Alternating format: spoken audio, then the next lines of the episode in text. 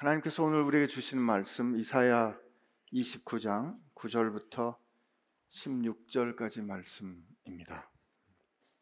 함께 받들어 읽습니다. 너희는 놀라고 놀라라 너희는 맹인이 되고 맹인이 되라 그들의 취함이 포도주로 말미암음이 아니며 그들의 비틀거림이 독주로 말미암음이 아니니라 대저 여호와께서 깊이 잠들게 하는 영을 너희에게 주사 부어 주사 너희의 눈을 감기셨음이니 그가 선지자들과 너희의 지도자인 선견자들을 덮으셨습니다. 그러므로 모든 계시가 너희에게는 동안책의 말처럼 되었으니 그것을 글하는 자에게 주며 이르기를 그대에게 청하노니 이를 읽으라 하면 그가 대답하기를 그것이 봉해졌으니 나는 못 읽겠다 할 것이요 또 그가 그 책을 글 모르는 자에게 주며 이르기를 그대에게 청하노니 이를 읽으라 하면 그가 대답하기를 나는 글을 모른다 할 것이니라. 주께서 이르시되 이 백성이 입으로는 나를 가까이 하며 입술로는 나를 공경하나 그들의 마음은 내게서 멀리 떠났나니 그들이 나를 경외함은 사람의 계명으로 가르침을 받았을 뿐이라. 그러므로 내가 이 백성 중에 기이한 일, 곧 기이하고 가장 기이한 일을 다시 행하리니 그들 중에서 지혜자의 지혜가 없어지고 명철자의 총명이 가려지리라. 자기의 계획을 여호와께 깊이 숨기려 하는 자들은 화 있을진저 그들의 일을 어두운 데에서 행하며 이르기를 누가 우리를 보랴 누가 우리를 알려 하니 너희의 패역함이 심하도다. 토기장이를 어찌 진흙같이 여기겠느냐? 지음을 받은 물건이 어찌 자기를 지은 이에 대하여 이르기를 그가 나를 짓지 아니하였다 하겠으며 빚음을 받은 물건이 자기를 빚은 이에 대하여 이르기를 그가 총명이 없다 하겠느냐. 아멘. 우리를 지으시고 우리를 구원하신 하나님 우리 아버지 감사합니다. 우리로 하나님 앞에 기도하는 삶, 또 삶이 기도가 되는 지경을 누리도록 하여 주셨는데 오늘 말씀을 통하여 그 하나님의 뜻 바로 알게 하여 주옵시고 하나님 기도가 우리 삶의 호흡이 되는 아니 우리의 모든 숨결조차 주를 향한 고백이 되는 은혜가 있게 하여 주옵소서. 이 역사를 하나님의 통치를 통하여 볼 수 있는 그런 지혜와 눈을 열어 주시기를 구하오며 예수님의 이름으로 기도합니다. 아멘. 세일의 기간, 어, 기간 동안에 우리는 기도에 대해서 같이 말씀을 나누고 또 배우고 있습니다. 기도에 대해서 배운다는 것은 이렇게 기도하면 됩니다 하는 그 기술, 어떤 기도의 기술에 대해서 배우는 것인가 생각하기 쉽습니다만 우선 우리가 확인한 것은 우리의 기도를 들으시는 분이 누구이신가 그리고 그는 어떻게 우리를 대하시는가 하는 것을 확인했고 또 기도하는 우리는 누구이며 어떻게 기도의 자리로 나아가는가 하는 이런 부분에 대해서 우리 지난 3주를 어, 통해서 쭉 따라가고 있습니다. 하나님은 우리를 창조하신 이이십니다. 만유를 창조하신 그 하나님. 그러므로 만유 위에 계신 하늘의 하나님이 우리를 사랑하사 먼저 사랑하사 우리를 구원하신 아버지이십니다. 그래서 우리가 기도의 자리로 나아갈 때 첫 번째 시작하는 고백, 첫 번째 놓는 어, 기도의 기초, 기도의 전제가 하늘에 계신 하나님 우리 아버지라 했습니다. 그 하나님은 우리로 하나님의 뜻을 마침내 온전히 이루는 하나님의 영광에 이르기를 기뻐하시고 그렇게 하도록 우리에게 명하십니다. 하나님께서 우리를 그렇게 지으시고 하나님의 역사와 경륜을 이어가시는 명령, 그 명령을 우리로 순종하여 참여할 수 있도록 해주시는 통로가 하나님의 통치에 참여할 수 있도록 열어주신 통로가 기도라는 것이죠. 그러므로 기도는 우리가 삶으로 살아갈 때 우리가 겪는 현실이 있어요. 어려움이 있다고요. 그 어려움과 현실을 하나님 앞에 고백하고 하나님 앞에 보고하고 전황과 내 삶의 상황들, 현황, 현재 상태를 하나님 앞에 잘 요약해서 보고하는 자리가 기도예요. 왜? 그는 우리의 이 역사를 이루어가는 사령관이시자, 대장이시자, 왕이시자, 우리를 우리를 향하여 명하시는 commander, 우리의 인도자이시기 때문에 그 명하심을 따라 현장에 나가는 우리가 현장에서 겪고 있는 우리 삶의 현실에 대해서 전쟁에서 중요한 건 전황 파악이잖아요. 전황을 보고하는 거잖아요. 그 하나님 앞에 우리의 삶의 상황을 보고하는 것이 기도입니다. 그러니까 정직하고 정확하고 숨김이 없이 보고해야 되는 거죠. 그럴 때 하나님께서 우리에게 이 상황에 대해서 말씀해 주시는 하나님의 뜻을 우리는 무엇을 해야 할지를 기도의 자리에서 듣습니다. 기도는 말하는 것만이 아니고 듣는 게 있죠. 또 그 가운데서 경험한 감사, 그 가운데서 경험한 기쁨, 그것을 통해서 우리 하나님 앞에 감사를 드리고 경배하고 찬양을 우리는 기도를 통해서 합니다. 그리고 하나님은 그 우리의 기도와 우리의 감사와 우리의 경배를 들으시고 들으신 하나님이 우리 마음 가운데 충만한 기쁨을 불어넣어 주심으로 말미암아 우리가 하나님 앞에 살고 있는 존재라는 것을 깨닫게 해주는 그러니까 기도는 기도는 하나님과 우리 사이에 아주 중요한 의사 소통의 자리인 거죠. 쌍방 대화입니다. 그러므로 우리가 이 말씀을 통해서 쭉 오는 자리를 통해서 느헤미야를 통해서 우리는 기도하는 사람은 삶을 어떻게 살 것인가를 결정하는 걸 봤고 우리는 다니엘을 통하여서 어떤 죽음을 어, 죽기로 결정하는 걸 봤고 또 이러지도 저러지도 못하는 삶의 아주 그 앞뒤가 꽉 막힌 상황에서 하나님 앞에 죽으면 죽으리라 하고 나아가는 에스더의 고백을 통해서 어떻게 결단하는가, 기도를 통하여 어떻게 결단하는가를 우리는 또 보았습니다. 그런데 이런 결단과 어떤 삶을 살 것이고 어떤 죽음을 죽을 것인가를 결정하는 이 기도가 그가 늘 기도했던 것처럼 매일의 삶에서 우리가 하나님 앞에 나가는 일상의 질서인 것. 그래서 기도가 우리의 호흡이다라는 것을 다니엘을 통해서 우리 또 확인하기도 했죠. 근데 오늘 우리는 이 이사야 말씀을 통해서 하나님과 기도를 들으시는 하나님과 또 기도하는 우리 사이의 관계는 그럼 어떠한 것인가 한 이 부분을 오늘 함께 보게 될 겁니다.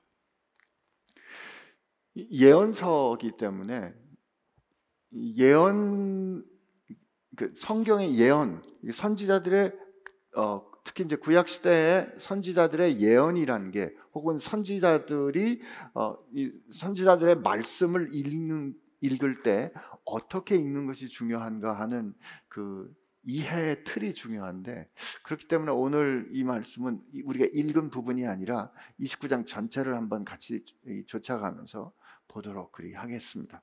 29장 1절을 보면 이렇게 되어 있어요. 슬프다 아리엘이요 아리엘이요 다윗이 진친 성읍이요 이렇게 되어 있습니다. 그러니까 아리엘이요 하는 이 아리엘은 하나님의 사자, the Lion of God라는 뜻인데 하나 이 다니 아, 다윗이 진친 성읍이요 이렇게 했기 때문에 이 아리엘은 예루살렘을 가리키는 말입니다. 그러니까 슬프다 아리엘이요 아리엘이요 하는 말은 슬프다 예루살렘이요 예루살렘이요 다윗이 진친 성읍이요 해마다 절기가 도려 어, 돌아오려니와 절기라는 것은 하나님께서 행하신 구원을 기뻐하고 기억하는 행위입니다. 우리 어, 성도들에게도 그런 어, 절기가 있잖아요. 부활 어, 크리스마스는 뭘 기억해요? 우리에게 오신 예수님 그리고 다시 오실 예수님을 기억하죠. 그리고 크리스마스가 지나고 나면 또 우리는 뭘 기억 기다려요? 예, 부활절을 기다리죠. 부활절을 기다 부활절은 주님께서 우리를 위하여 하나님의 뜻을 온전히 성취하시고 하나님의 경륜을 확증하신 사건을 우리가 기억하는 거예요.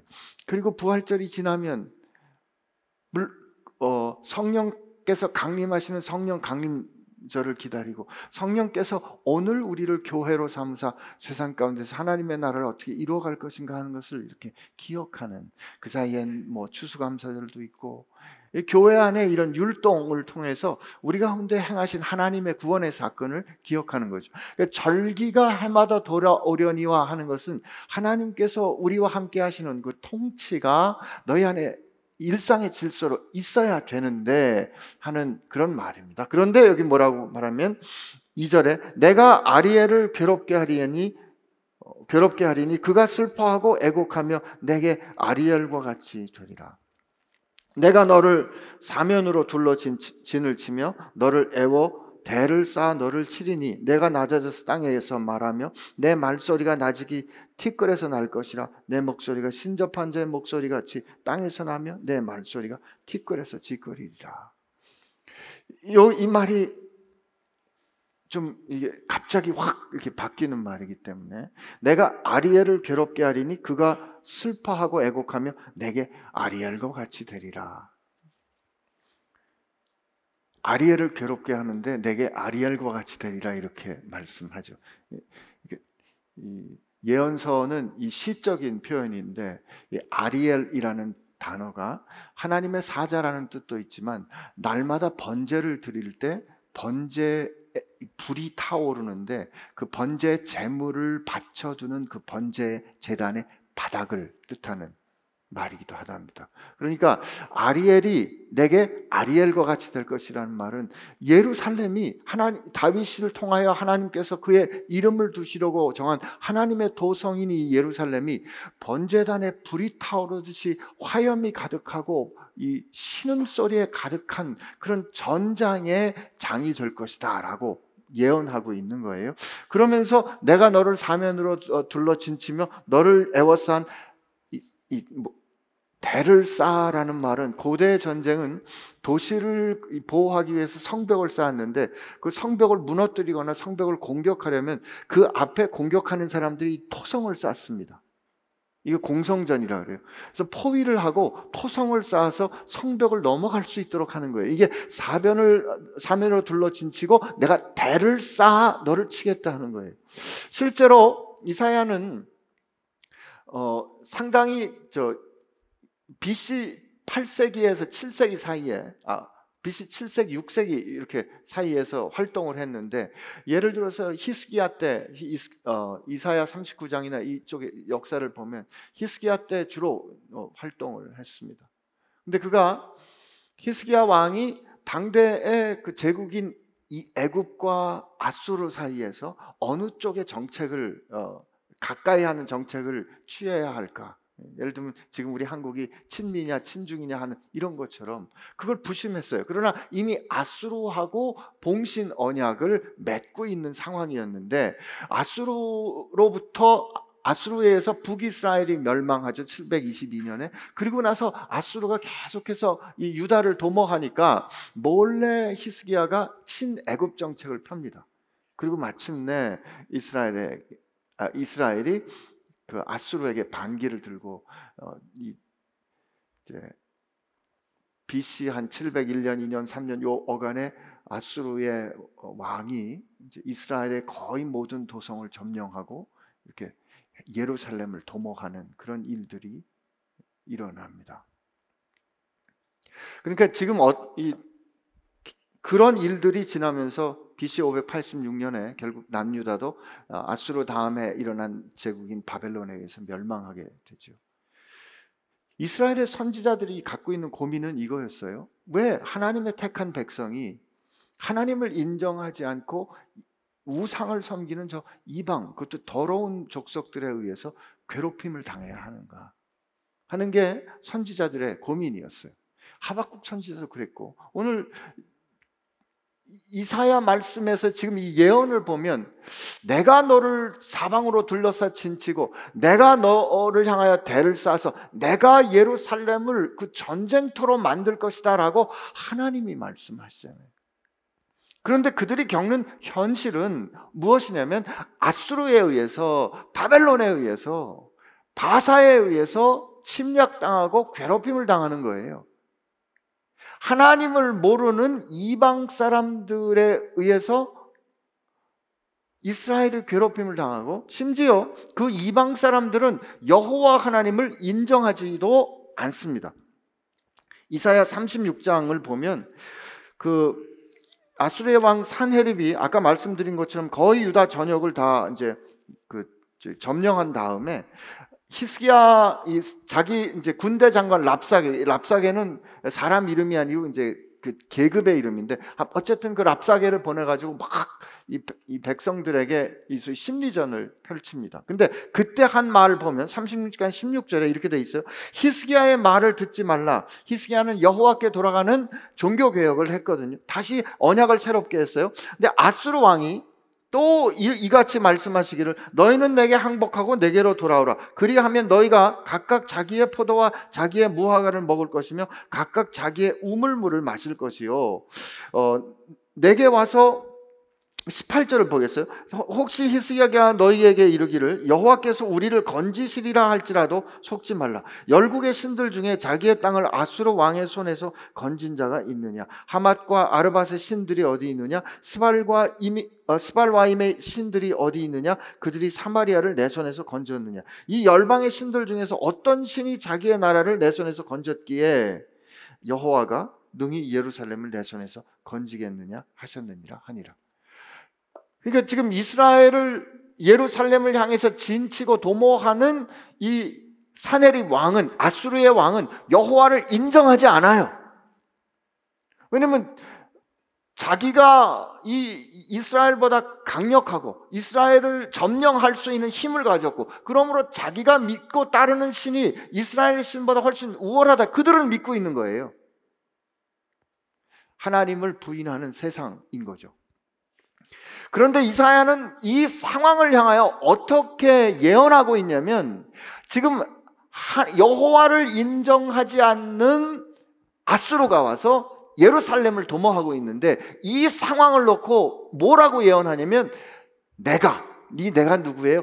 여호와가 너를 대적하며 여호와가 너를 대적하여 사방으로 진치며 여호와가 너를 대적하여 이 성을 쌓고 너를 무너뜨리고 여호와가 너에게 전쟁을 가져오며 여호와가 너를 괴롭게 할 것이라고 말해요.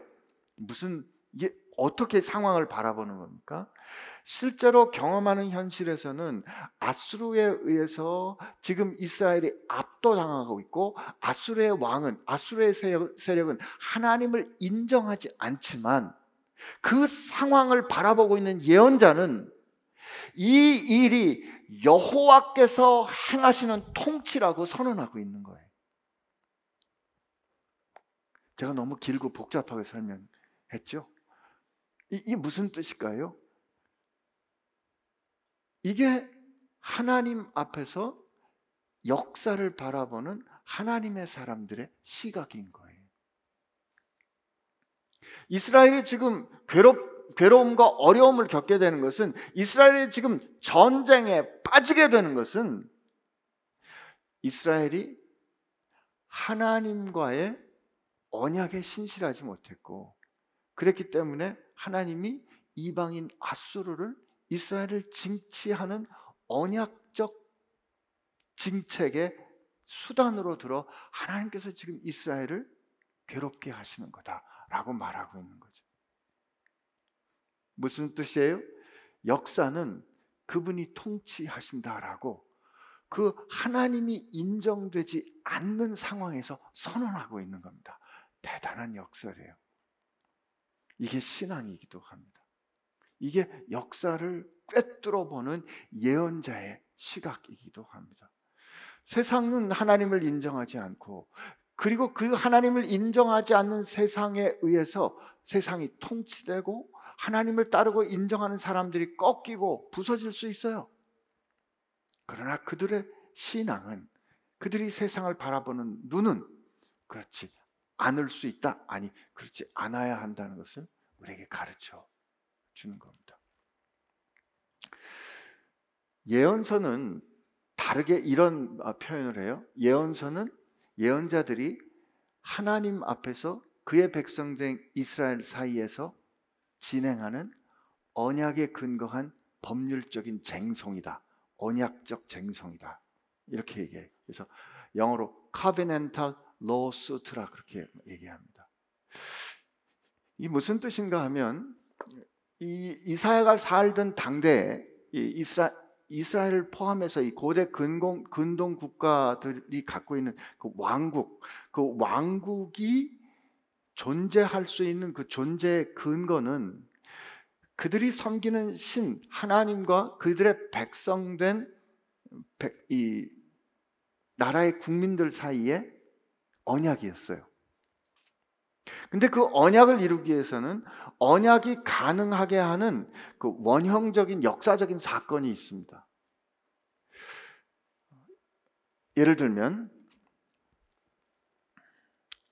그 여러분들이 저 같이 말씀을 나누는데 힘드신 거는 전적으로 제 탓이지 여러분들 탓은 아닙니다. 예를 들면 우리 십자가 아 십계명을 보면 출애굽기 20장에 보면 십계명의 시작이 이렇게 돼 있어요. 2절에 보면 나는 너를 애굽 땅 종되었던 집에서 인도하여 낸 내 하나님 여호와니라. 그리고 첫째 계명 너는 나 위에 다른 신을 내게 두지 말라 이렇게 돼 있죠.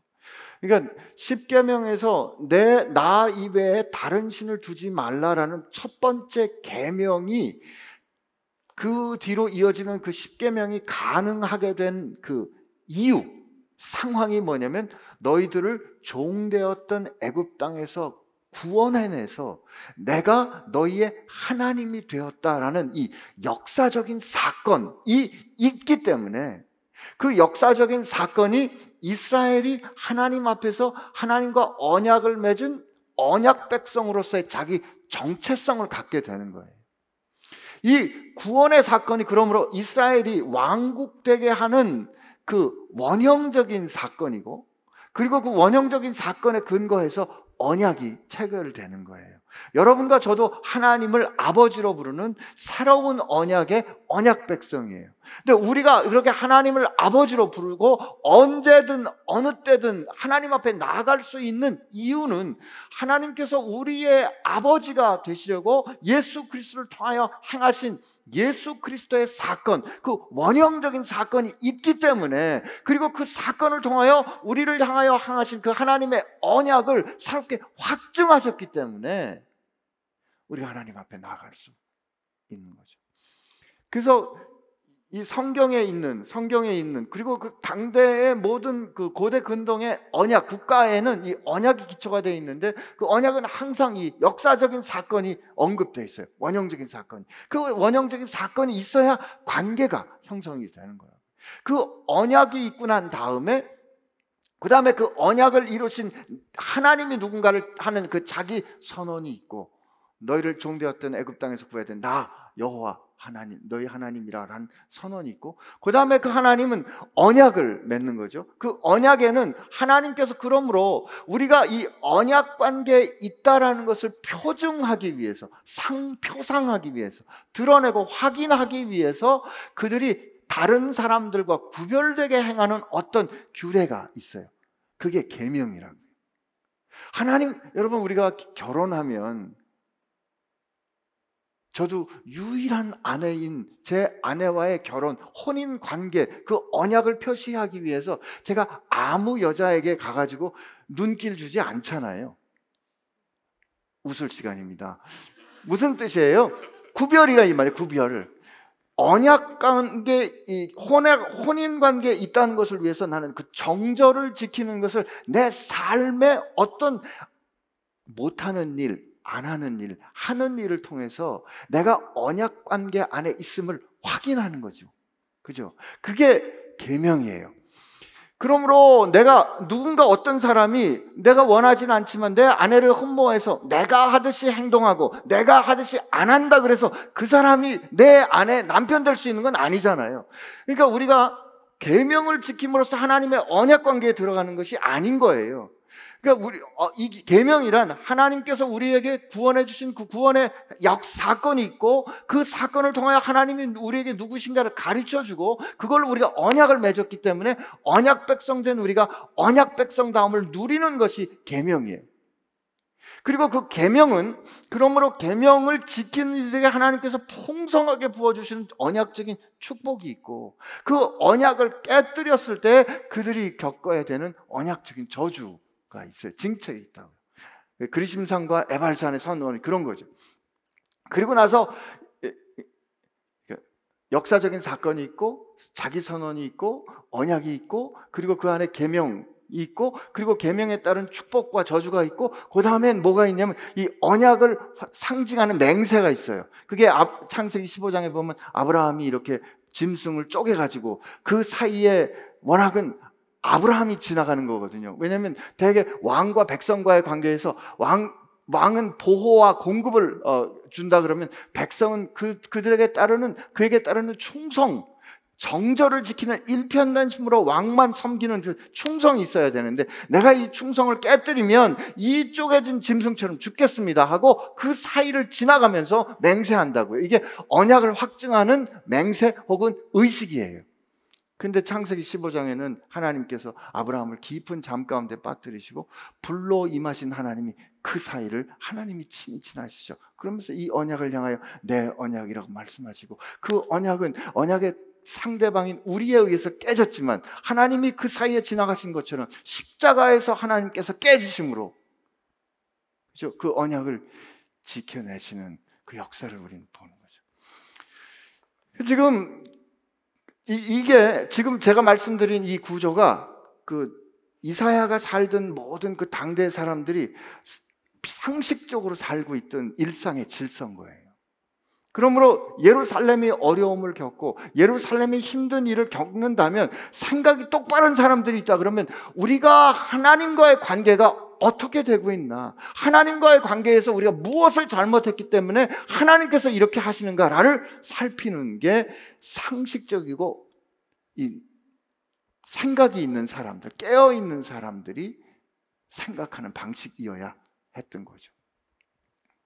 어쩌면 오늘날 우리가 남북이 대치하는 상황에서 어, 이제 주적 관계를 공식적으로 선언하고 핵 어, 위협을 하고 공공연히 도발을 하고 우리의 안녕을 위협하는 그런 전쟁의 소문 앞에서 우리가 김정은이라는 그 북한의 지도자를 바라보면서 우리는 그가 잘못하고 있다. 그 때문이다라고 우리가 비난하고 지적할 수 있지만 이사야의 그 시각으로 바라보면 그가 그렇게 우리를 위협하고 우리의 삶을 흔들도록 하나님께서 그를 우리를 징책하시는 매로 회초리로 사용하시는 이유는 무엇인가?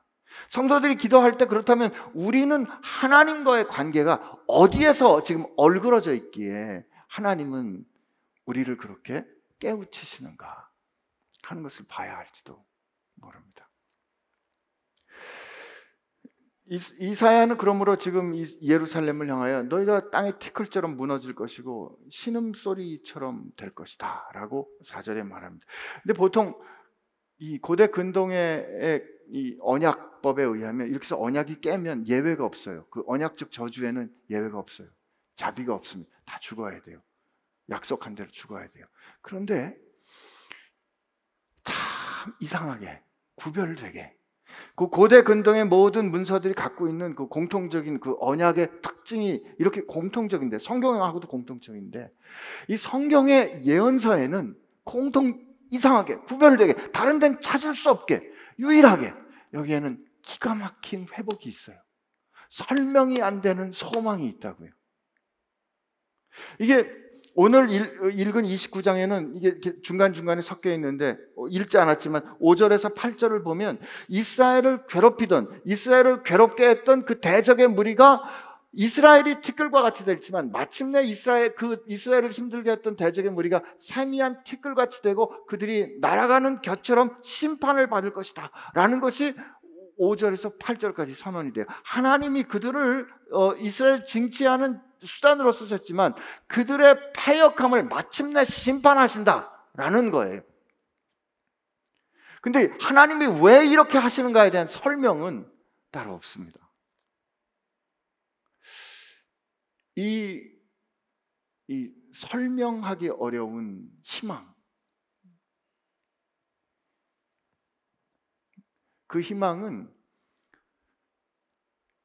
하나님이 인간을 사랑하실 때 우리 항상 죄악되고 타락한 인생을 먼저 사랑하신 긍휼이 많으신 하나님을 경험했기에 그리고 그 하나님 그런 하나님이신 걸 보여주셨기에 가능한 예언이죠.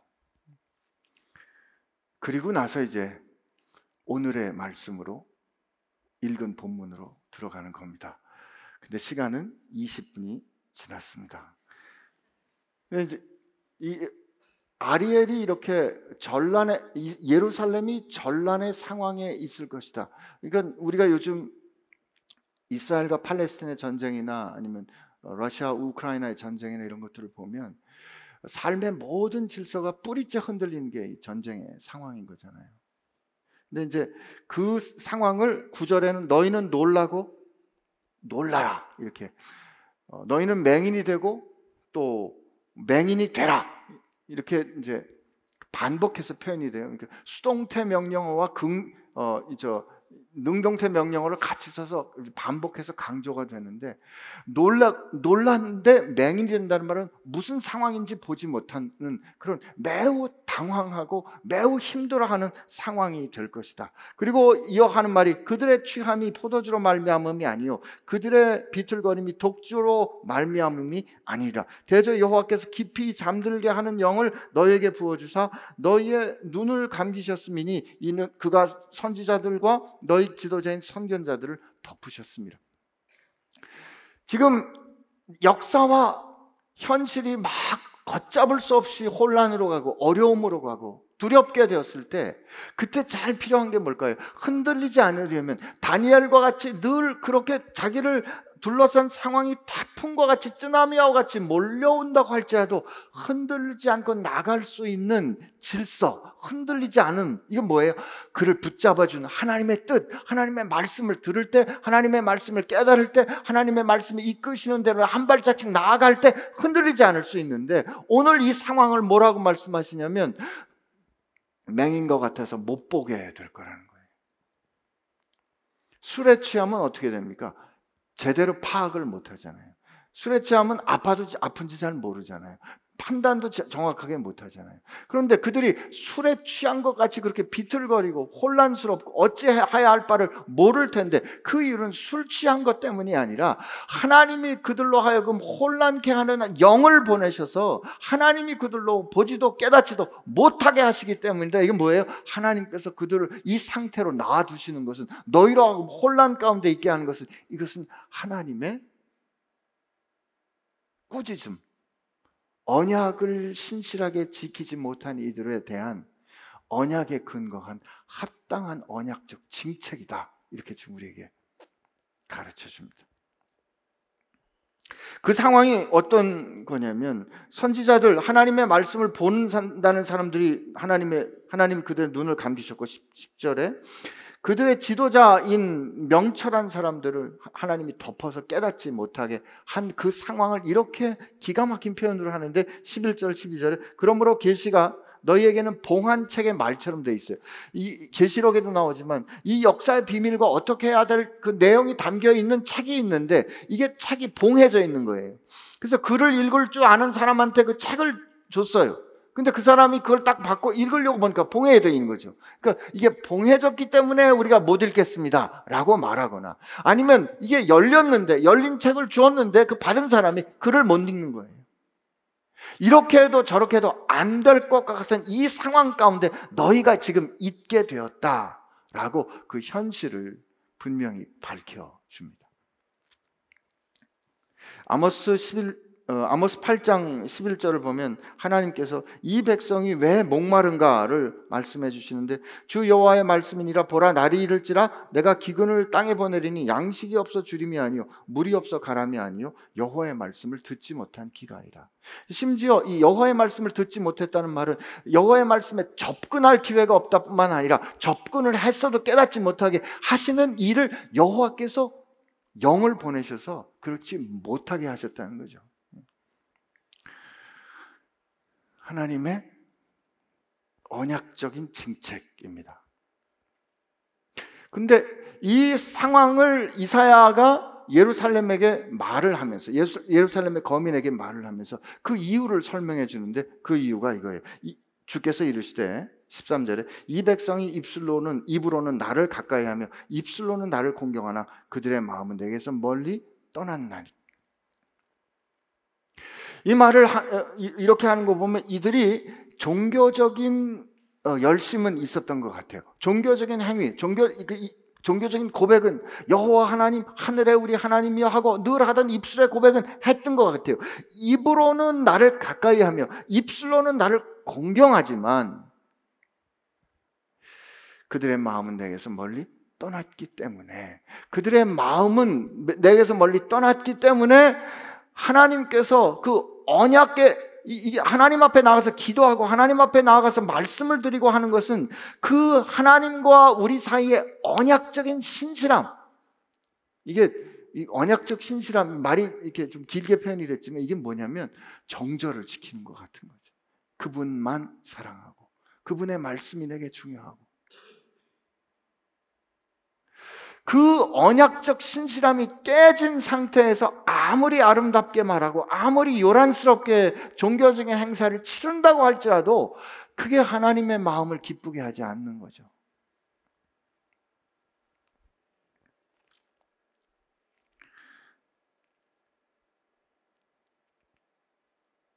예를 들면 하나님께서 그런 입으로는 하나님을 가까이 하고 입술로는 하나님을 공경하나 마음이 떠난 상태를 이사야 1장에는 이렇게 표현하십니다.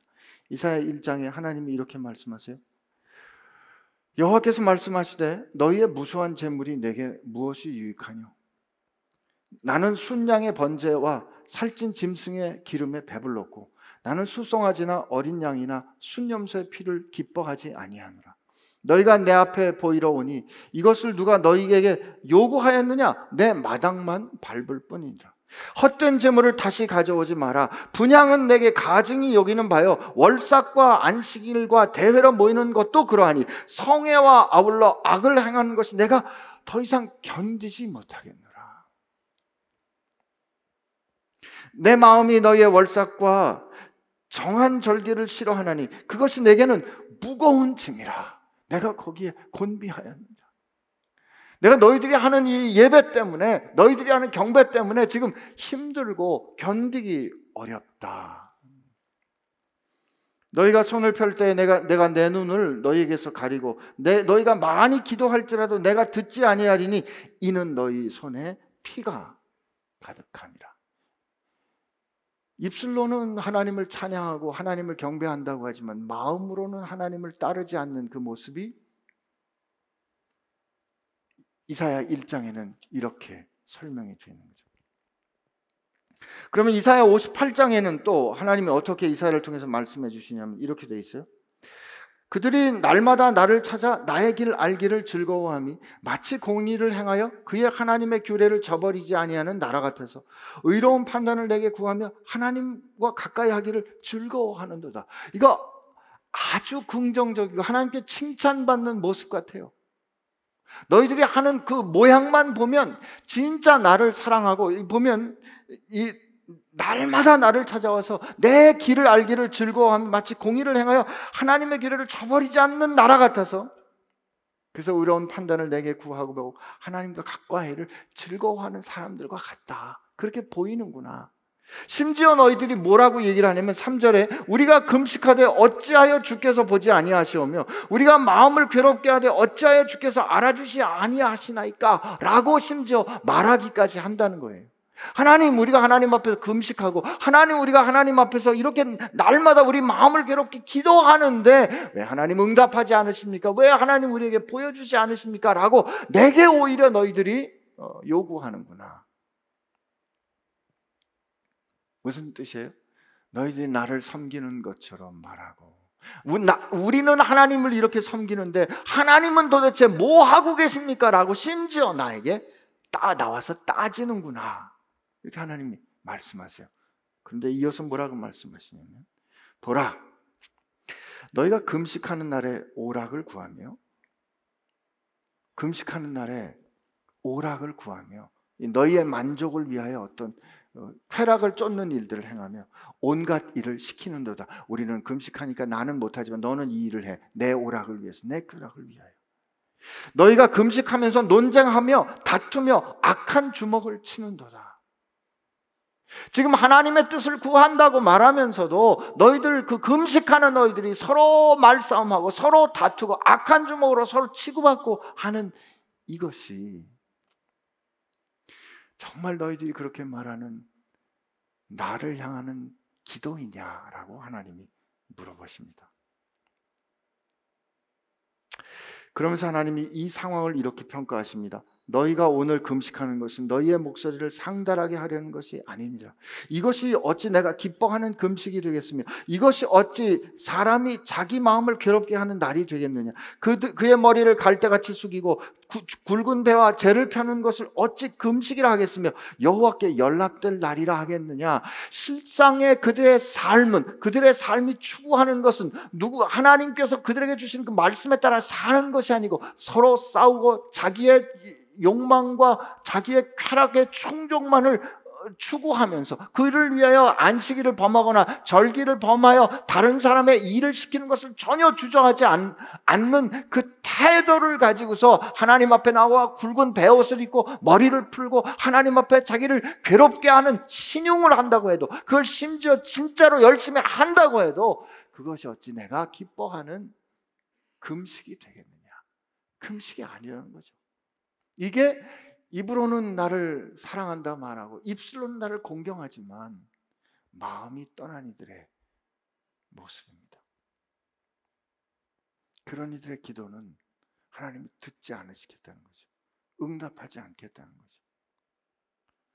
하나님은 이사야 59장에서 여호와의 손이 짧아 구원하시 못하심도 아니요 귀가 둔하여서 듣지 못하심도 아니라 오직 너희 죄악이 너희와 너희 하나님 사이를 갈라놓았고 너희 죄가 그의 얼굴을 가리어서 너희에게서 듣지 않으시게 함이니라라고 말씀하십니다.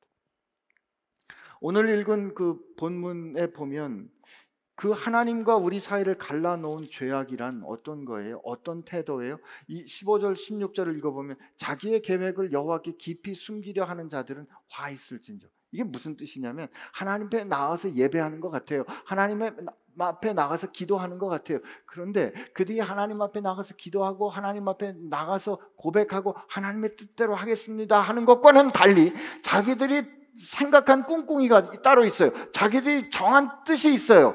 자기들이 생각한 방법이 있어요. 그리고 그 일을, 그들의 일을 어두운 데서 행하며, 자기 뜻대로 행하며, 하나님의 말씀이 아니라 자기 뜻대로 행하며, 누가 우리를 보겠어? 누가 우리를 알겠어라고 말하는 그들의 그 태도는 하나님을 두려워하는 태도가 아니고, 하나, 그들을 지으시고, 그들을 영광으로 인도하시고, 생명의 길로 인도하시는 선한 것과 악한 것을 몸소 가르쳐 주시는 하나님의 말씀에 순종하지 않는 그들의 태도는 선과 악을 스스로 결정하겠다는 선악과를 먹겠다는 태도고 나를 지으신 분이 하나님이시기 때문에 나를 위해 가장 좋은 것을 그분이 아시는데 하나님 이 상황을 보면 이렇게 해야 하는데 하나님은 도대체 뭐 하고 계십니까? 라고 말하면서 피조물인 그들이 자기를 지으신 향을 향하여 똑똑하지 않습니다. 라고 말하고 진흙덩이가 토기장이를 향하여서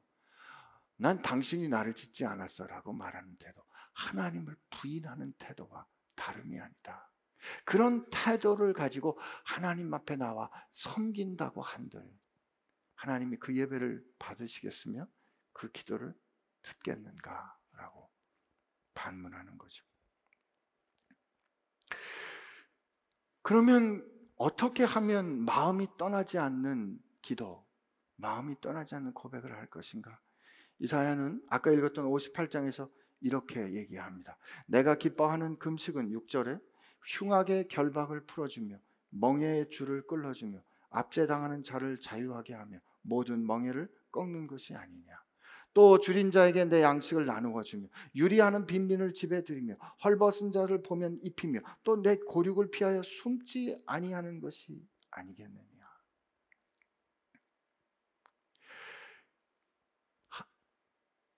이게 금식이고 이게 기도라는 거예요.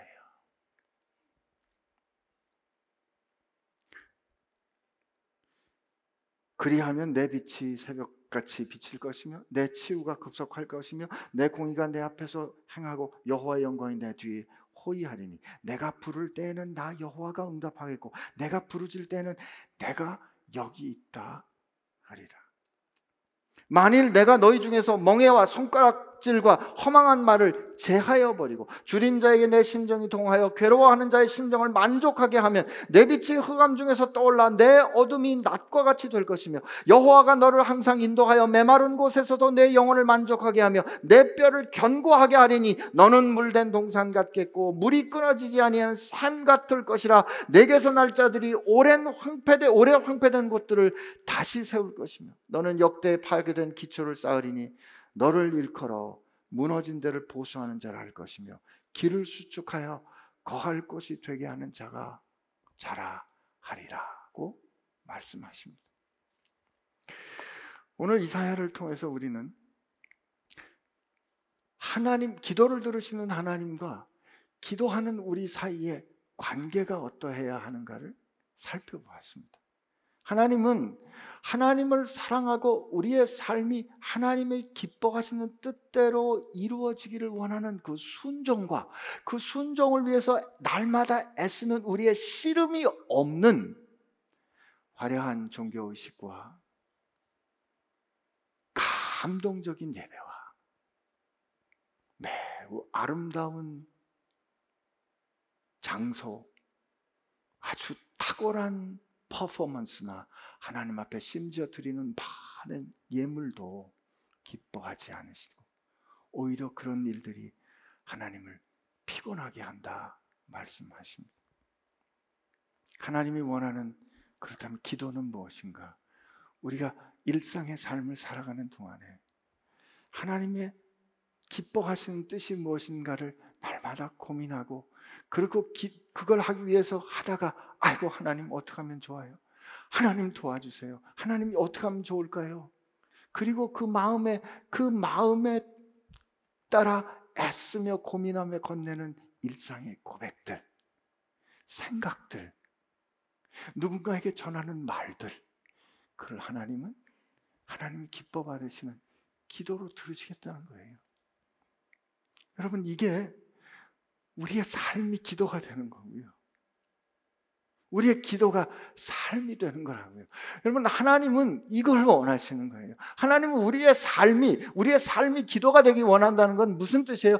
기도는 누구 앞에서 하는 거다? 하나님 앞에서 하는 거잖아요. 여러분과 내가 살아가는 동안에 하나님은 우리 얼마나 사랑하시면 한 번도 우리하고 헤어지고 싶지 않으신 거죠.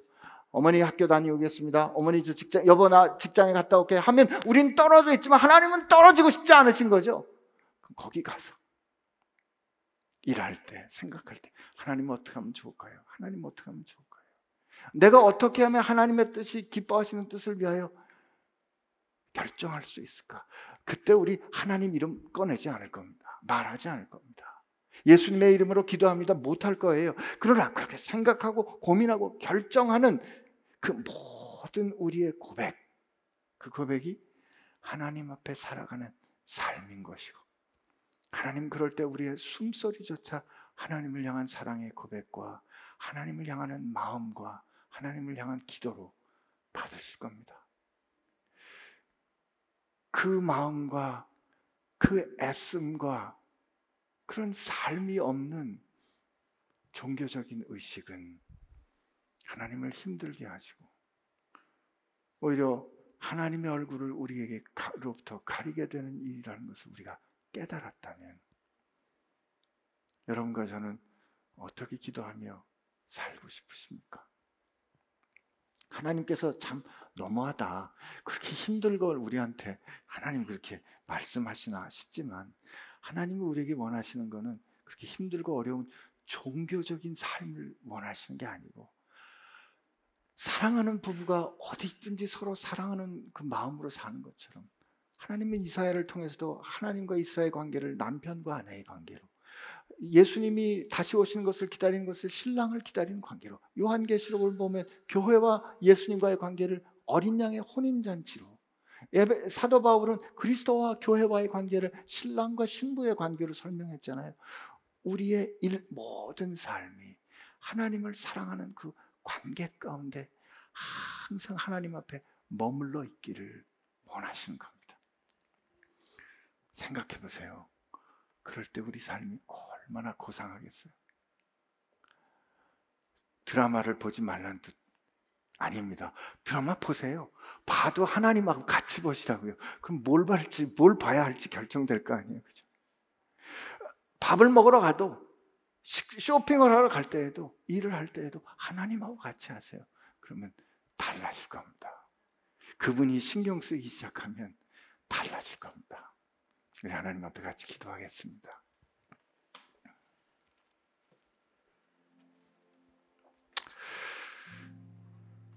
온 마음 다해 주님을 사랑하는 것이 무엇인지 하나님 우리로 알게 해 주옵시고 하나님 우리 마음 가운데 가난한 마음 회복하게 주셔서 하나님 없으면 난 못하겠어요. 하나님 아니면 안 됩니다. 하나님 이 고백 하나님 앞에 드리며 전적으로 하나님 의지하며 사는 주의 백성 되기 원합니다. 이렇게 같이 고백하겠습니다. 하나님 아버지 감사합니다. 하나님을 의지하고 하나님 하나님을 의지하는 마음, 그 마음 없는 고백, 그 마음 없는 기도, 그 마음 없는 설교, 그 마음 없는 행위, 그 마음 없는 헌금 하나님 기뻐 받으시지 않는. 하나님 그러므로 우리가 이 시간 주님 앞에 나와 간절히 고백하고 소원하는 것은 정말 하나님 앞에 우리 자신을 완전히 드립니다. 하나님 없으면 난 못 살아요 하는 고백. 하나님, 하나님 언제나 떨어지고 싶지 않아요 하는 그 고백. 하나님, 우리로 새롭게 하게 해 주옵시고, 하나님, 올 한해 사는 동안에 누리게 하여 주옵소서. 감사합니다. 하나님 우리가 그동안 살아온 삶의 방법들과 그동안 사, 아, 살아왔던 습관 때문에 하나님 앞에서 항상 하나님 어, 신경 쓰며 마음에 두고 사는 것이 지금은 좀 낯섭니다. 그러나 주님, 그게 우리의 첫 번째 가는 습관 되게 하여 주옵시고, 우리의 마음의 태도 되게 하여 주시어서 참으로 거룩하신 분, 참으로 고상하신 주님, 참으로 향기로우신 주님을 내가 품고 아니 내가 그 품에 안기어 날마다 살아서 잠들 때에도 깰 때에도 일할 때에도 놀 때에도 밥 먹을 때에도 심지어 화장실 갈 때에도 그 어느 때든지 힘들 때든 어려운 때든 주님과 동행하는 마음을 온전히 죽게 드린 사람 되게 하여 주옵소서. 따로 기도의 형식을 갖춰서가 아니라 그저 우리 삶의 모든 고백들조차 주님을 향한 사랑의 고백되기를 원하옵고 그렇게 주께서 받아 주시기를 간절히 희망하오며 예수님의 이름으로 기도합니다. 아멘.